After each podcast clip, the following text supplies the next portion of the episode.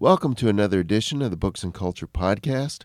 I'm Stan Guthrie, and with us, as always, is Books and Culture's editor, John Wilson. And today, John, we're going to be changing roles. You're going to be the interviewer, and I'm going to be the interviewee, and that's because we're doing a book that I've written. God's story in 66 verses. Understand the entire Bible by focusing on just one verse in each book. You and I talked about this book several months ago Mhm. when I read a galley of it, and I mentioned then how pleased and touched I was when I saw that the book was dedicated to me. And Well, John, I think there's a very good possibility that the book may have never been published without your help. So I appreciate it.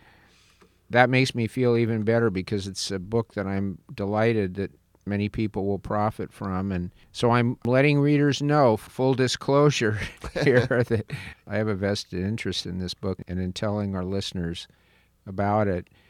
Tell me, first of all, how you got the idea.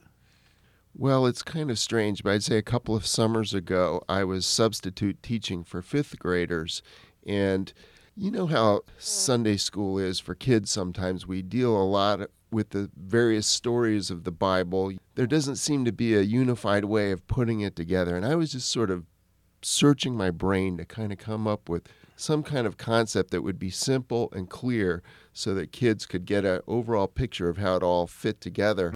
I'm not exactly sure what made me think of one verse. I think I just started thinking, you know, one verse for this book would be this, one verse for this book would be this. I wondered if I could do it for the entire Bible, and lo and behold, I did. The publisher liked the idea, so I was off and running.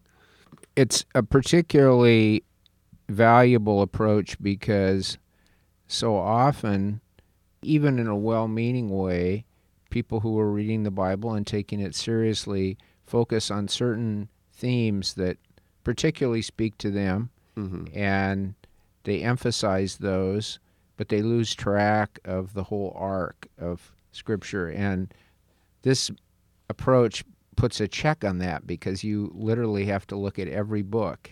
Yeah. That is a danger with any book written by a mere mortal as myself. I think some of my biases are still in there, but I did try to balance the tensions that we see in Scripture, you know, between grace and truth and faith and works and those kind of things. And I tried to let each book speak for itself, but I also tried to make sure that each book was viewed in the context of the entire salvation history that God lays out there. Sure, and I completely agree with you. You and I could sit down together and we could pick a list of four or five biblical writers who we really admire, scholars, pastors, and we could give them an assignment. Do what stand in and pick. you don't have to write the whole book, but pick a verse. And I hope people do that. Well, and it, it inspired me. But yes, some of the verses would be the same, and a lot of them would be different, and there would be slightly different emphases. And yet, anyone who took it seriously, who really wrestled with it, would see that you can't just reduce the Bible to this or to that. That's why we have it. That's why Yeah. that's why we have this book of books. Exactly. And if someone disagrees with 60 of my 66 verses, but they're willing to do the work and kind of delve into it themselves, then they will So have much the better, yeah. th- that's the purpose of the book is to get you into scripture. It's not to prove a point.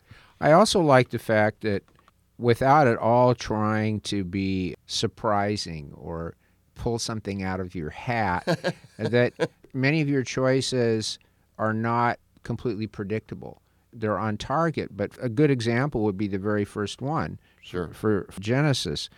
I don't think this is the one that if you just asked a bunch of people, all right, you know, pick a verse for Genesis, you know, and you say, what, Stan, Genesis fifteen six, and they would say, let's see, what is 15? well, it's he believed the Lord and he counted it to him as righteousness. Now tell me how you ended up choosing that verse. I think it's a good choice, but tell me what you were thinking. It'd be easy to go with something a little better known.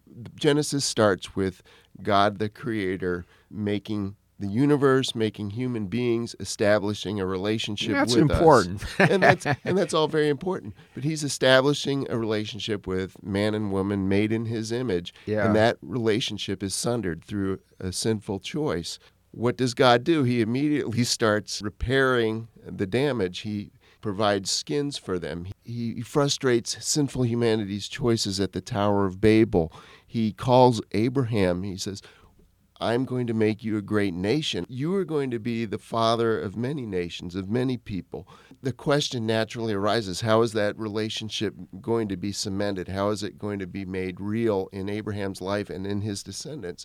And it's very clear in that verse 15:6. Abraham believed the Lord and he credited it to him as righteousness. And so we see that throughout scripture that it's not a legalistic thing where we are God's slaves, but we are called to believe him and follow him in truth and righteousness. And we see Paul in Romans chapter 4 looking back all the way to Genesis and saying, This is how a person is saved. It's through faith. And so it all ties together with the greater story as well. And so that's why I chose it. It's a pivotal moment in the Bible in salvation. It history. is, and I think that the way that you have first chosen this verse for Genesis, because Genesis is so important, it's the beginning, and then the way that that theme keeps recurring with different emphases, as you said, in the New Testament, but also I was struck Lamentations. You know, that's a Mm-hmm. book that we don't hear preached on that often, but if you read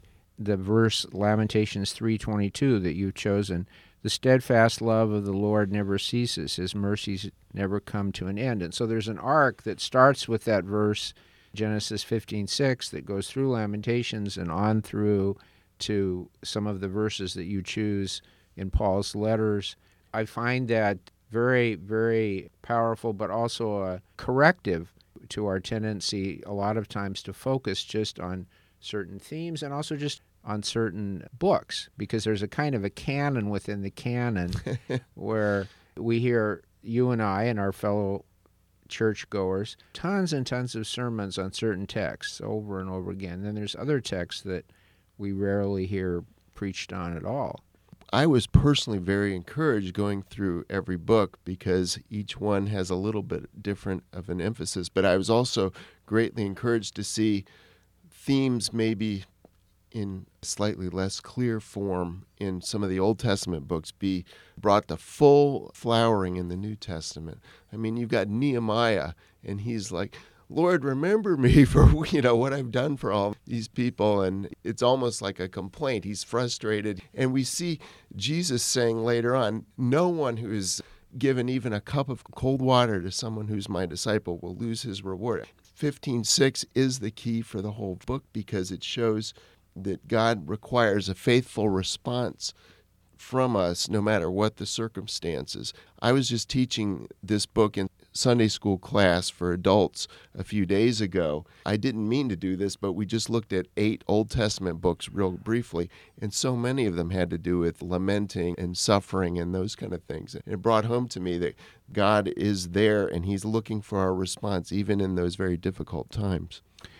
I think that's wonderfully said, and I was struck by the fact that in Micah, and of course you and I have talked about the interesting change that's taken place in our particular stream of the faith.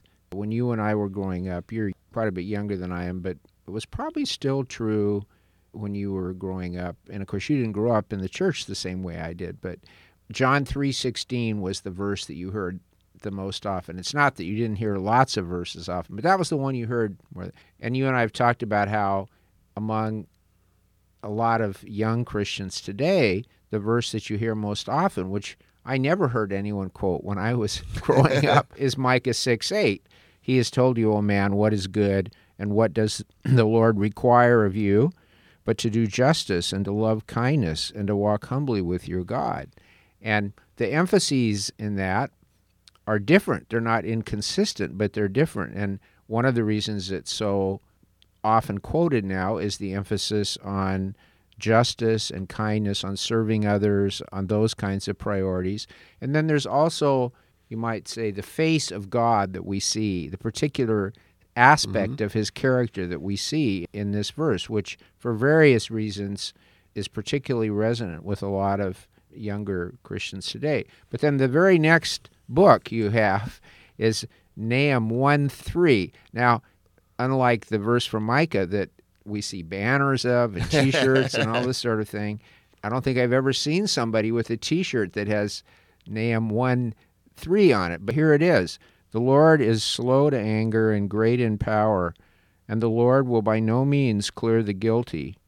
His way is in whirlwind and storm, and the clouds are the dust of his feet. Now, that's a very different aspect of the God we can never grasp. We can never pick one verse and say, this is it, this sums everything up. And it's wonderful that those two are right next to each other. And for me, that encapsulates some of the richness and delight of what you've done in this book because we're not allowed to just settle on one. There might be some people who they like this verse, and the Lord will by no means clear the guilty. Yes, He's not going to let the guilty. you know, uh, for other people, even though that's there in Scripture and that's a theme that recurs, they may find it harder to embrace that. They may find it harder to acknowledge, and the same is true of many others. And we have to hold those all in tension. And I think you do a wonderful job. Well, thank you. His way is in whirlwind and storm, and the clouds are the dust of his feet.